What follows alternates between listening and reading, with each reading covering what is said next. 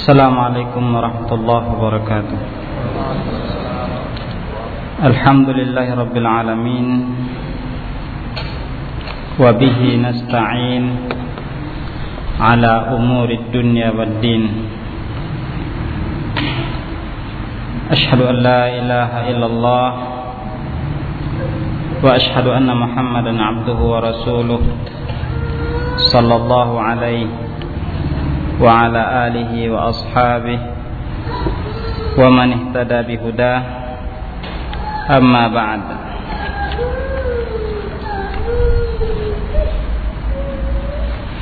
kaum muslimin dan muslimat rahimakumullah puji syukur kita panjatkan kehadirat Allah Subhanahu wa taala salawat beserta salam. Semoga selalu tercurahkan kepada nabi kita yang mulia Muhammad sallallahu alaihi wasallam. Allahumma salli ala Muhammad wa ala ali Muhammad.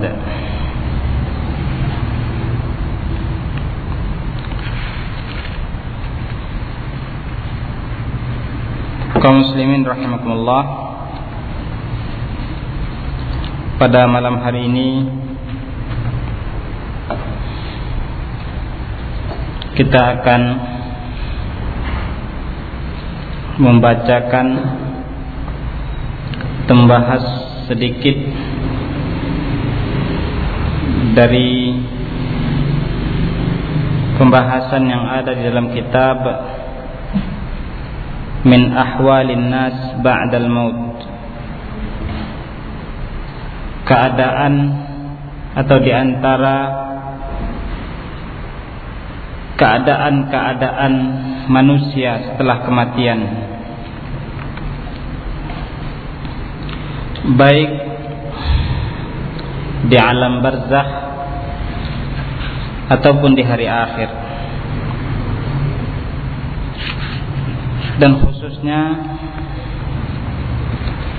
yang akan kita bahas pada malam hari ini yaitu tentang keadaan para pelaku maksiat setelah kematian.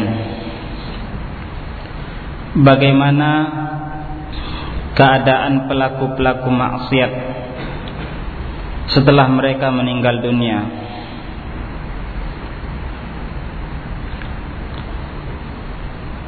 Kaum muslimin rahimakumullah Maksiat adalah merupakan salah satu perbuatan yang dimurkai oleh Allah Subhanahu wa taala. Maksiat adalah merupakan perbuatan yang dimurkai oleh Allah Subhanahu wa taala. Allah Subhanahu wa taala tidak ingin apabila ada di antara hamba-hambanya yang telah ia ciptakan kemudian ia berikan nikmat sekian banyak akan tapi tidak pandai untuk bersyukur dengan cara mengerjakan perintah-perintahnya atau meninggalkan larangan-larangannya. Allah Subhanahu wa taala murka kepada orang-orang yang telah Allah Subhanahu wa taala ciptakan Allah Subhanahu wa taala berikan segala macam bentuk kenikmatan kepada mereka sehingga tidak satu pun kenikmatan yang mereka dapatkan yang mereka lalui yang mereka nikmati di permukaan bumi ini melainkan adalah merupakan karunia Allah Subhanahu wa taala. Allah Subhanahu wa taala tidak ingin mereka berbuat maksiat. Allah Subhanahu wa taala murka ketika mereka berbuat maksiat kepada Allah Subhanahu wa taala. Maksiat wahai kaum muslimin memiliki pengaruh-pengaruh negatif yang sangat banyak di dalam kehidupan seorang muslim baik secara individu ataupun bermasyarakat. Di dalam sebuah hadis Rasulullah sallallahu alaihi wasallam jelaskan Sungguhnya seorang hamba apabila telah berbuat dosa maka Allah Subhanahu wa taala akan torehkan di dalam hatinya atau di hatinya nuktatun sauda sebuah torehan tinta hitam. Sehingga akhirnya ia menggelap tidak mau menerima sampai hitam dan tidak mau menerima yang hak. Maksiat adalah merupakan salah satu sebab turunnya bala azab dari Allah Subhanahu wa taala. Maka apabila kita baca sirah para umat-umat terdahulu, sejarah umat-umat terdahulu ataupun setelah Rasulullah sallallahu alaihi wasallam maka kita akan dapatkan betapa banyak umat-umat atau manusia yang berbuat maksiat Allah Subhanahu wa taala turunkan azab kepada mereka. Kaum Lut Allah Subhanahu wa taala balikkan kampung mereka. Allah Subhanahu wa taala jadikan bagian bawah menjadi di atas. Waja'alna 'aliyaha safilaha. Kami jadikan yang bagian atas ke bawah dan yang bawah ke atas dibalikkan oleh Allah Subhanahu wa taala. Apa sebabnya? Karena maksiat yang mereka lakukan. Allah Subhanahu wa taala turunkan angin yang deras, keras, kering sehingga menghanguskan penduduk sebuah kampung sehingga seolah-olah mereka seperti pohon-pohon yang telah ditebang kemudian kering sebagaimana yang diceritakan di dalam surat Al-Haqqah atau Al-Qalam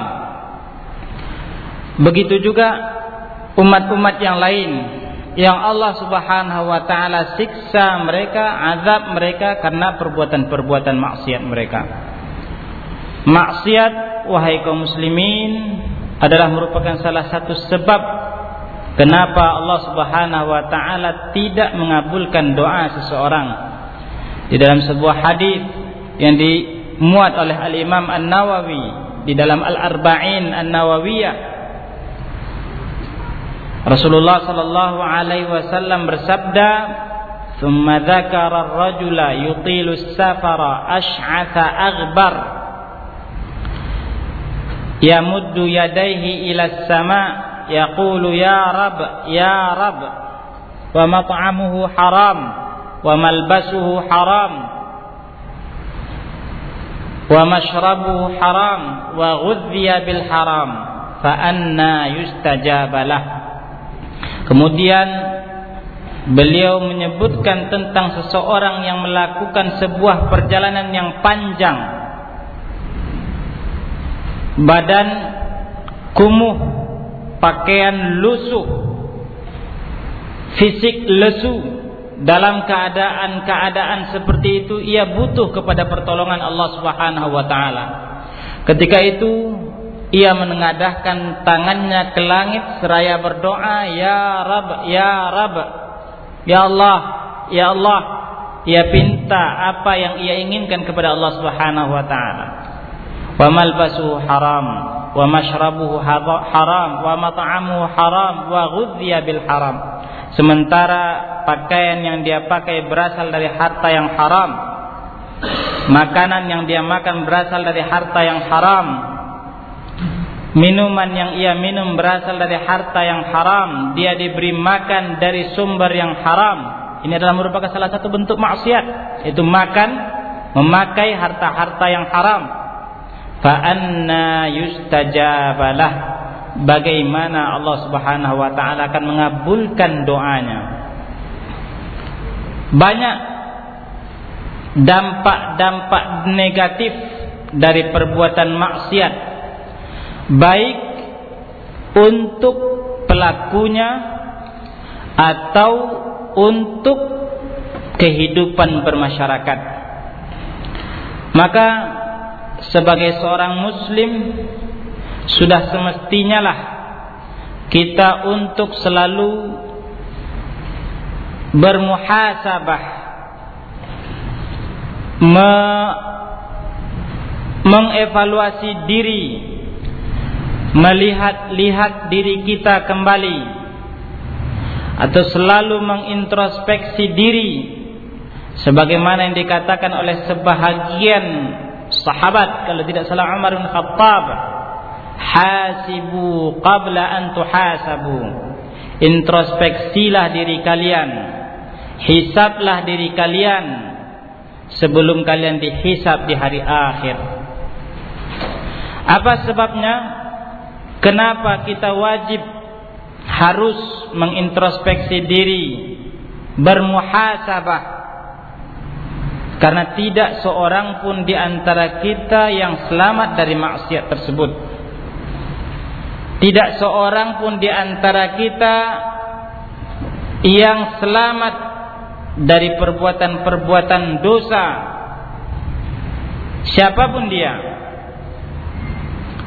Bahkan para sahabat mengatakan tidak ada di antara kami yang berani menjamin dirinya bahwasanya dirinya selamat dari perbuatan nifak atau tidak ada di antara kami yang berani menjamin mentazkiyah dirinya melainkan orang-orang munafik.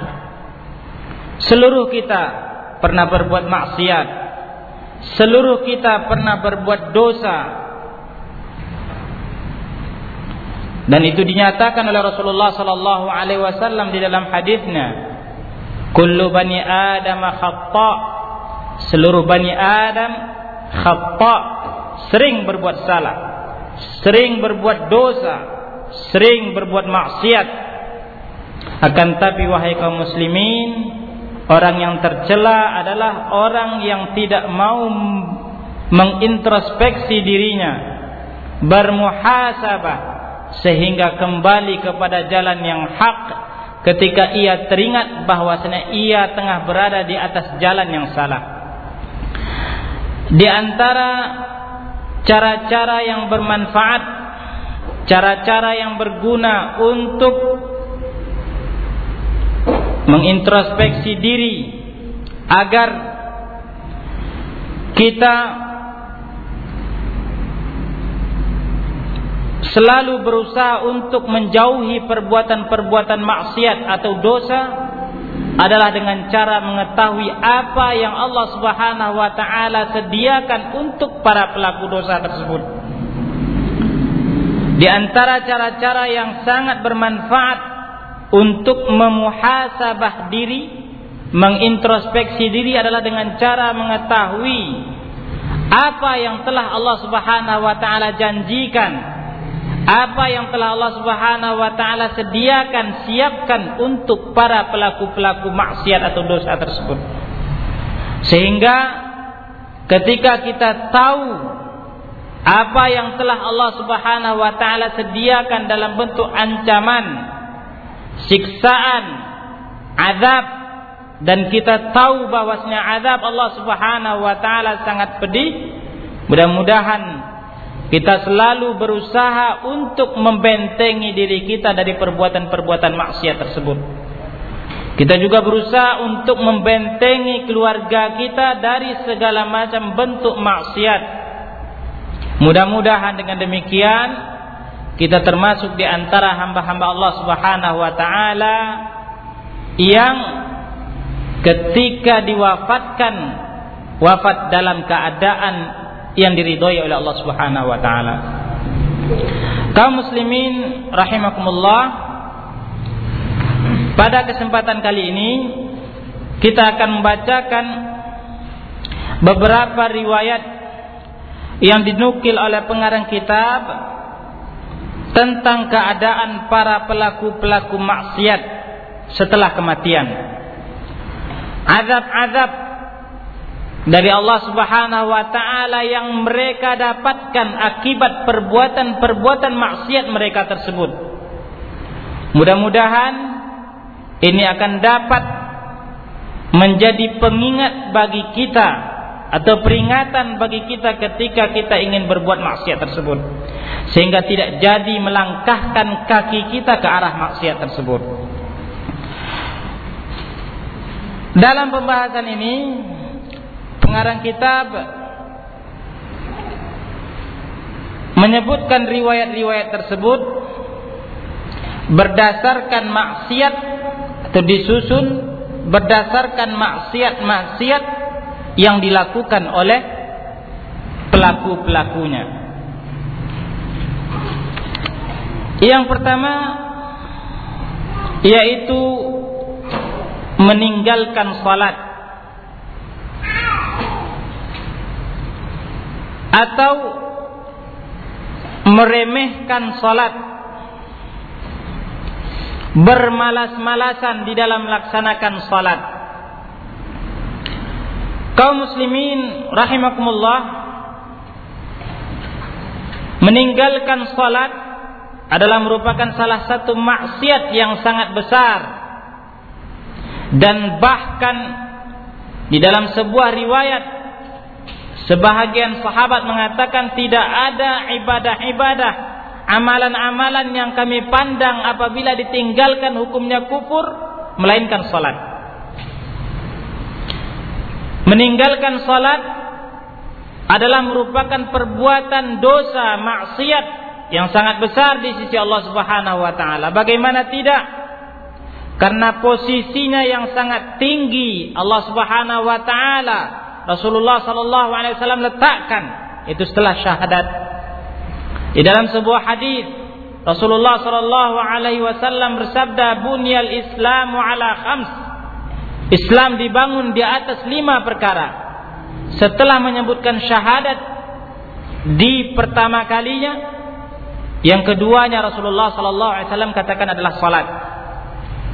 Islam dibangun di atas lima perkara yang keduanya adalah merupakan adalah salat. Makanya meninggalkan salat adalah merupakan salah satu upaya untuk merusak rukun Islam. Untuk merusak rukun Islam yang ada pada diri seseorang. Oleh karenanya tidak heran kita kalau seandainya sebahagian sahabat mengeluarkan kata-kata seperti yang kita sebutkan tadi. Tidak ada amalan-amalan yang kami pandang pada masa kami apabila ditinggalkan hukumnya kufur selain salat. Ditambah lagi Rasulullah sallallahu alaihi wasallam menyebutkan di dalam hadisnya al-ahdul ladzi bainana wa bainahum as-salat pembeda antara kita perjanjian antara kita dengan orang-orang kafir yang membedakan antara kita dengan orang-orang kufar adalah as-salah. Faman tarakaha faqad kafar. Barang siapa yang meninggalkannya maka dia telah kafir. Apa azab yang Allah Subhanahu wa taala sediakan untuk orang-orang yang meninggalkan salat. Di dalam sebuah hadis yang diriwayatkan oleh Al-Imam Al-Bukhari, dinukil oleh pengarang kitab dari Samurah bin Jundub radhiyallahu an Rasulullah sallallahu alaihi wasallam bersabda menceritakan tentang sebuah mimpinya dan mimpi Rasulullah hak Mimpi Rasulullah sallallahu alaihi wasallam nyata, benar. Beliau berkata, "Wa inna ataina ala rajulin muttaji' wa idza akhar qa'imun alaihi bi sakhrah wa idza huwa yahwi bis sakhrati li ra'sih fayutlaghu ra'suhu fayatadahdah al-hajaru ha huna fayatba'ul hajar فيأخذه فلا يرجع إليه حتى يصبح رأسه كما كان. ثم يعود عليه فيفعل به مثل ما فعل به المرة الأولى. وجاء في تفسيره أنه الرجل يأخذ بالقرآن فيرفضه وينام عن الصلاة المكتوبة. Kata Rasulullah sallallahu alaihi wasallam menceritakan tentang mimpinya. Dalam salah satu perjalanannya bersama seorang malaikat atau malaikat Jibril. Kemudian kami sampai di dekat seseorang yang tengah terbaring sedangkan di sampingnya ada seseorang yang berdiri dengan memegang sebuah batu besar Kemudian orang tersebut melemparkan batu itu ke arah kepala orang yang tengah terbaring tersebut. Lalu ia memecahkan kepala orang tersebut. Batu tersebut memecahkan kepala orang tersebut. Dan batu itu pun menggelinding ke sana dan ke sini. Kemudian orang tersebut mengambil batu itu lagi. Belum sampai ia ke dekat orang yang tengah terbaring tersebut kepala orang yang tadi telah pecah kembali membaik. Kemudian ia lempari lagi dengan batu yang besar tersebut. Ia lakukan kembali apa yang telah lakukan telah ia lakukan pada pertama kalinya. Begitu terus dilakukan berulang-ulang Ketika ditanyakan oleh Rasulullah sallallahu alaihi wasallam kepada malaikat yang mendampinginya dijelaskan bahwasanya orang tersebut adalah orang yang tidak mau menerima Al-Qur'an. Kemudian tidur meninggalkan salat-salat wajib. Wa yanam 'anis salatil maktubah. Tidur meninggalkan salat-salat wajib. Allah Subhanahu wa taala berfirman di dalam Al-Qur'an surat Al-Maun Fawailul lil musallin alladzina hum 'an salatihim sahun Celakalah bagi orang-orang yang salat yang mereka lalai di dalam salatnya.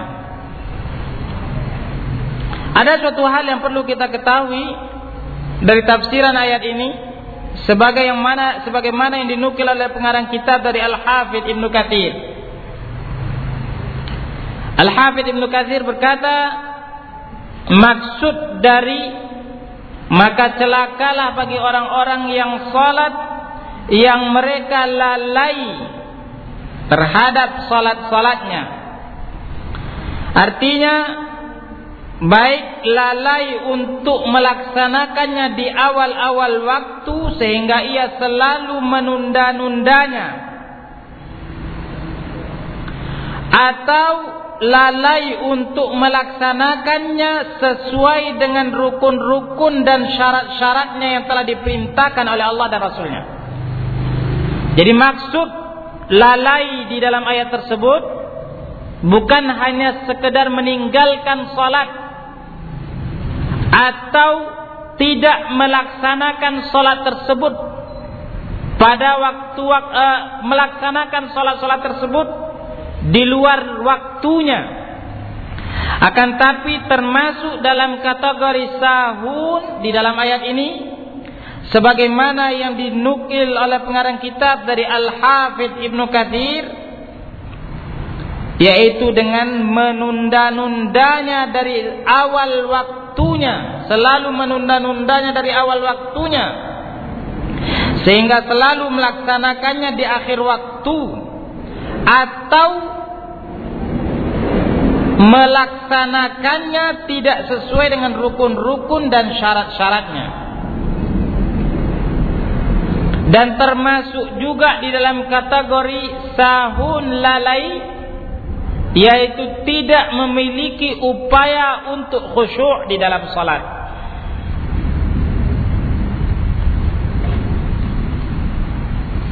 Seluruh apa yang disebutkan tadi termasuk di dalam kata-kata sahun. Mudah-mudahan Allah Subhanahu wa taala memberikan kepada kita kekuatan untuk dapat menegakkan salat sesuai dengan apa yang telah dianjurkan oleh Allah Subhanahu wa taala dan rasulnya.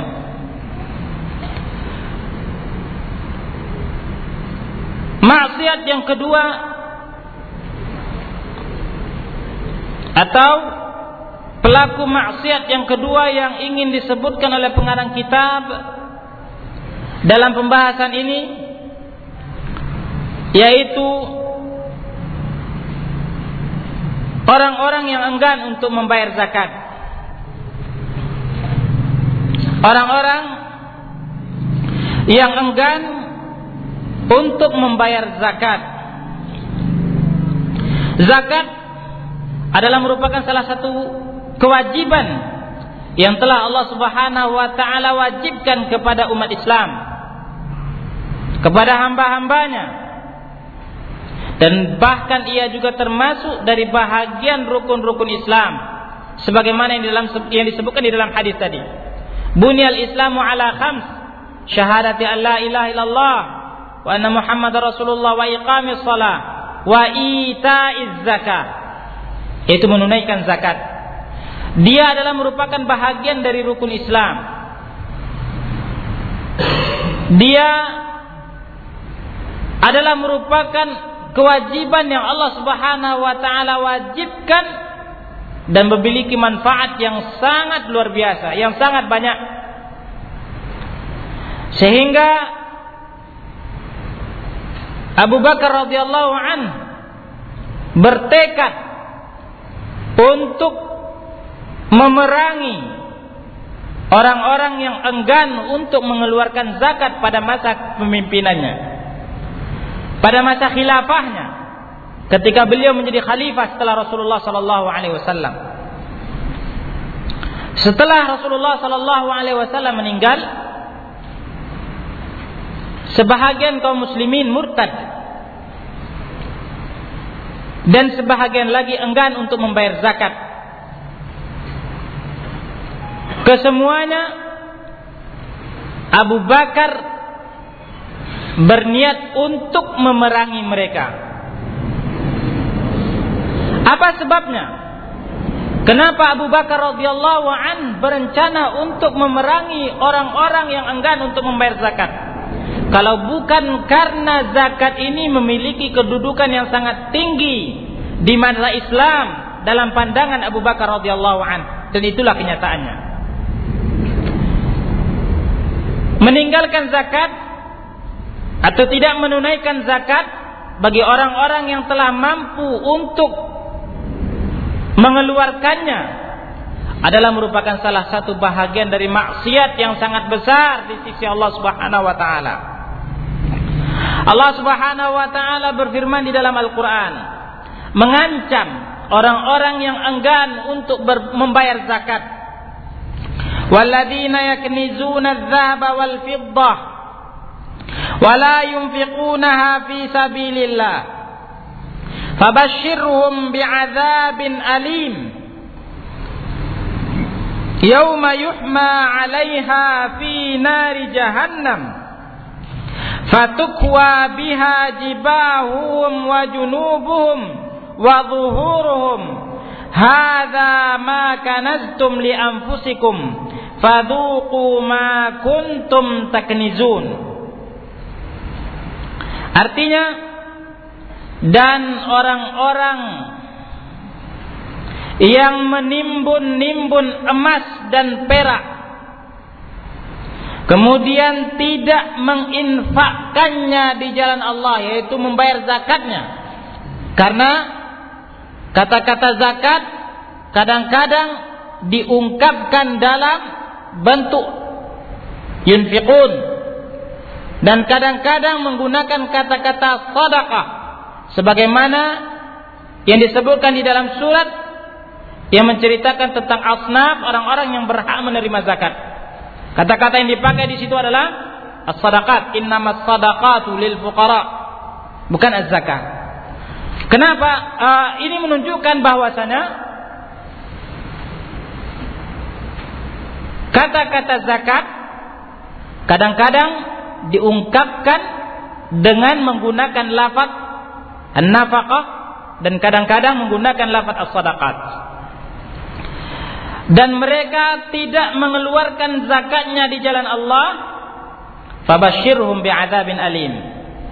maka beritakan kepada mereka dengan azab yang sangat pedih yauma yuhma 'alaiha fi nari jahannam di saat mereka dibakar dipanggang di neraka jahanam fatukwa biha jibahuhum wa junubuhum kemudian disetrikalah bagian muka mereka, samping mereka, punggung mereka. Kemudian dikatakan kepada mereka, "Hadza ma li anfusikum." Inilah yang kalian timbun-timbun dulu untuk diri kalian. Inilah akibatnya. Fadhuqu ma kuntum taknizun. Maka rasakanlah akibat apa yang telah kalian lakukan yaitu menimbun-nimbun harta tidak mengeluarkan zakatnya ayat ini menceritakan bagaimana pedihnya bagaimana beratnya siksaan yang akan dirasakan oleh orang-orang yang enggan untuk mengeluarkan zakat untuk membayar zakat hartanya. Harta adalah merupakan karunia dari Allah Subhanahu wa taala. Betapapun kaya rayanya kita maka ingatlah bahwasanya harta tersebut mutlak berasal dari Allah Subhanahu wa taala. Ia adalah merupakan titipan yang Allah Subhanahu wa taala letakkan pada kita ia memiliki hak-hak yang harus ditunaikan. Itulah yang dikenal dengan zakat. Apabila itu tidak ditunaikan, maka azablah yang akan Allah Subhanahu wa taala sediakan untuk orang-orang yang enggan untuk mengeluarkannya. Di dalam sebuah hadis Rasulullah sallallahu alaihi wasallam menyebutkan tentang azab orang-orang yang enggan untuk membayar zakat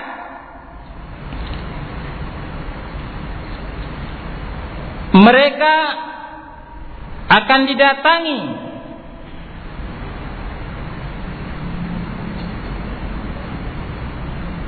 Seekor makhluk dalam rupa ular yang sangat besar kemudian melilit tubuhnya. Kemudian melilit tubuhnya. Kemudian dia berkata saya adalah hartamu saya adalah simpananmu. Apa yang telah engkau timbun-timbun dulu di masa hidupmu di dunia. Kemudian dia membacakan ayat wala yahsabanna alladziina yabkhaluna bima atahumullah min fadlih. Huwa khairan lahum bal huwa syarrul lahum.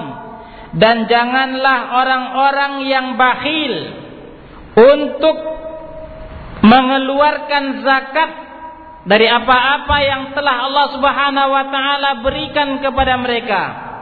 Janganlah mereka mengira bahwasanya apa yang mereka lakukan itu baik untuk mereka. Bermanfaat untuk mereka, akan menambah kekayaannya, tidak akan mengurangi hartanya, Janganlah ia mengira seperti itu. Bal huwa syarrul lahum. Akan tapi sebaliknya yang demikian itu sangat buruk baginya. Bagaimana tidak buruk harta yang ia timbun-timbun tersebut di hari kiamat akan menjadi malapetaka baginya. Pelaku maksiat yang ketiga yang diceritakan oleh pengarang kitab keadaan-keadaan mereka setelah kematian yaitu orang-orang yang memakan harta riba. Orang-orang yang memakan harta riba. Kaum muslimin dan muslimat rahimakumullah. Riba adalah merupakan salah satu perbuatan jahat, salah satu perbuatan maksiat salah satu perbuatan keji yang sangat dimurkai oleh Allah Subhanahu wa taala. Bagaimana tidak jahat karena ia adalah merupakan salah satu bentuk rentenir yang mempersulit masyarakat khususnya masyarakat-masyarakat lemah yang tidak memiliki kesanggupan kemudian berusaha untuk meminjam dan diberikan beban-beban yang mereka tidak sanggup. Karena hakikat riba adalah tambahan. Hakikat riba adalah tambahan yang terjadi pada harta. Makanya di dalam sebuah hadis Rasulullah sallallahu alaihi wasallam menyebutkan az-zahabu bil-zahab wal fiddatu bil-fiddah. Kemudian beliau sebutkan beberapa harta-harta riba yang lain setelah itu beliau katakan mitlan bimitlin yadan biyadin. Kalau seandainya ingin dipinjam, sebanyak apa dipinjam, maka sebegitu pula semestinya dikembalikan. Tanpa ada tambahan. Tambahan itulah yang dimaksud dengan riba. Bagaimana tidak jahat karena ia sangat menyulitkan bagi orang-orang lemah, bagi orang-orang yang memiliki hajat ketika mereka ingin mengembalikan. Riba adalah merupakan salah satu perbuatan keji. Bagaimana tidak keji? Karena di dalam sebuah hadis Rasulullah sallallahu alaihi wasallam menjelaskan bahwasanya seseorang yang makan harta riba dan ia mengetahui dosa riba tersebut, maka dosanya lebih berat daripada berzina dengan orang tuanya 30-an kali. Berzina dengan orang tuanya 30-an kali itu lebih ringan daripada dosa riba.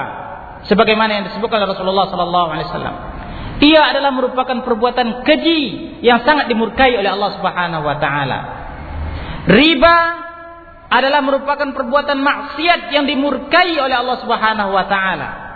Banyak ayat-ayat Al-Qur'an dan hadis-hadis Rasulullah sallallahu alaihi wasallam yang menjelaskan tentang betapa dibencinya perbuatan riba ini di dalam Islam. Di dalam Al-Qur'an surat Al-Baqarah Allah Subhanahu wa taala berfirman, "Alladzina ya'kuluna riba la yaqumuna illa kama yaqumu alladhi yatakhabbathu syaitanu minal mas." Orang-orang yang memakan harta riba tidak akan dibangkitkan di hari akhir melainkan seperti orang-orang yang kesurupan yang dimasuki yang dirasuki oleh syaitan. Ketika menjelaskan tentang ayat-ayat yang berbicara tentang riba, Ibnu Katsir menukil beberapa riwayat yang menyebutkan bahwasanya para pelaku riba akan dibangkitkan oleh Allah Subhanahu wa taala di hari akhir dengan perut buncit yang membuncit sampai sebesar rumah. Di dalam sebuah hadis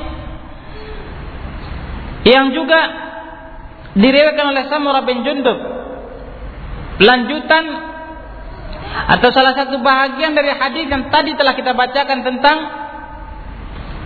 orang-orang yang meninggalkan salat. Rasulullah sallallahu alaihi wasallam bersabda, "Fataina ala nahrin hasibtu annahu kana yaqul ahmar mithlu dam."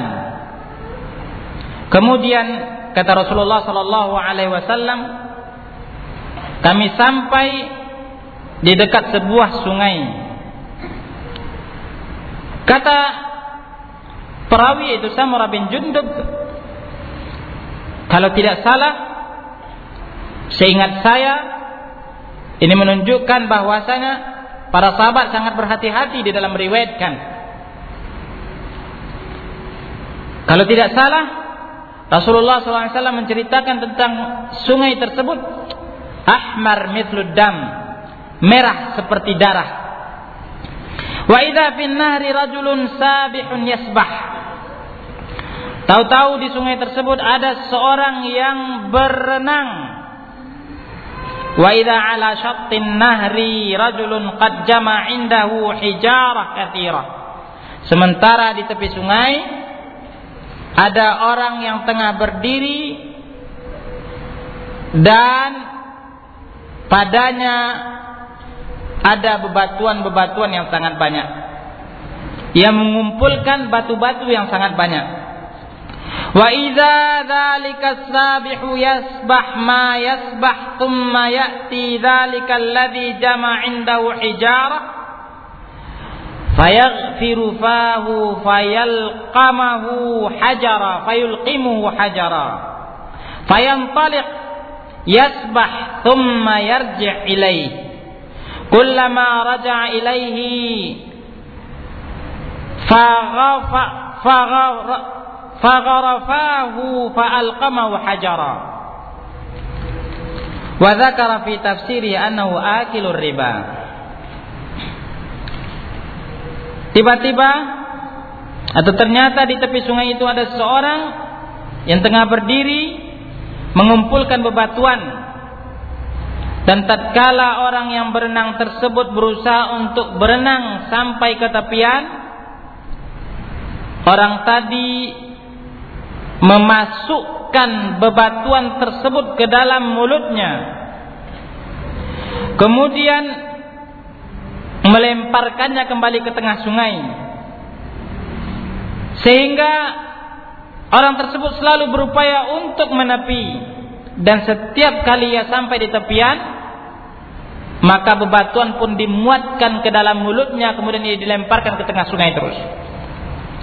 Ketika ditanyakan oleh Rasulullah sallallahu alaihi wasallam siapa itu?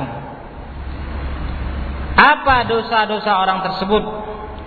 Dijelaskan bahwasanya orang tersebut adalah orang-orang yang dulunya di masa-masa hidupnya di dunia memakan harta riba. Kaum muslimin rahimakumullah. Betapa beratnya siksaan, azab yang akan dirasakan oleh orang-orang yang memakan harta riba. Betapa pedihnya siksaan yang Allah Subhanahu wa taala berikan kepada orang-orang yang memakan harta riba. Akan tetapi Kenapa sangat sedikit sekali kaum muslimin yang tergugah hatinya sehingga sulit kebanyakan di antara mereka untuk berlepas diri dari muamalah ribawiyah ini. Sedikit sekali di antara mereka yang sanggup untuk berlepas diri dari muamalah ribawiyah. Padahal betapa dahsyatnya azab Allah Subhanahu wa taala yang akan Allah Subhanahu wa taala siapkan, yang Allah Subhanahu wa taala telah siapkan untuk orang-orang yang makan harta riba.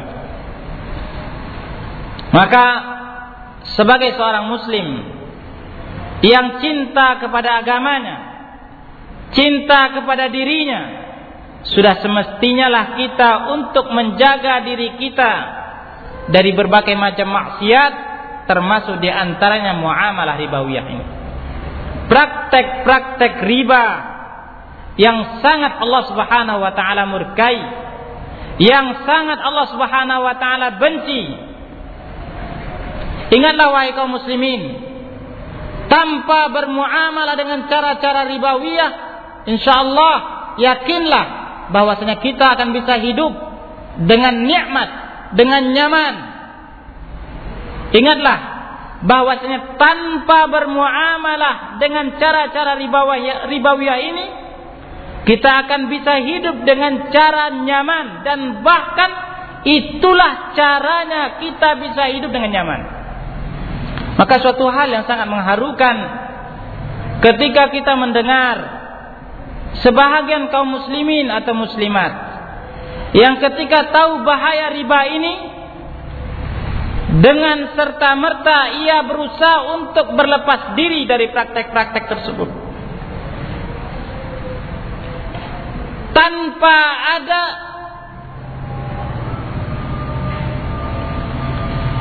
penyesalan pada dirinya.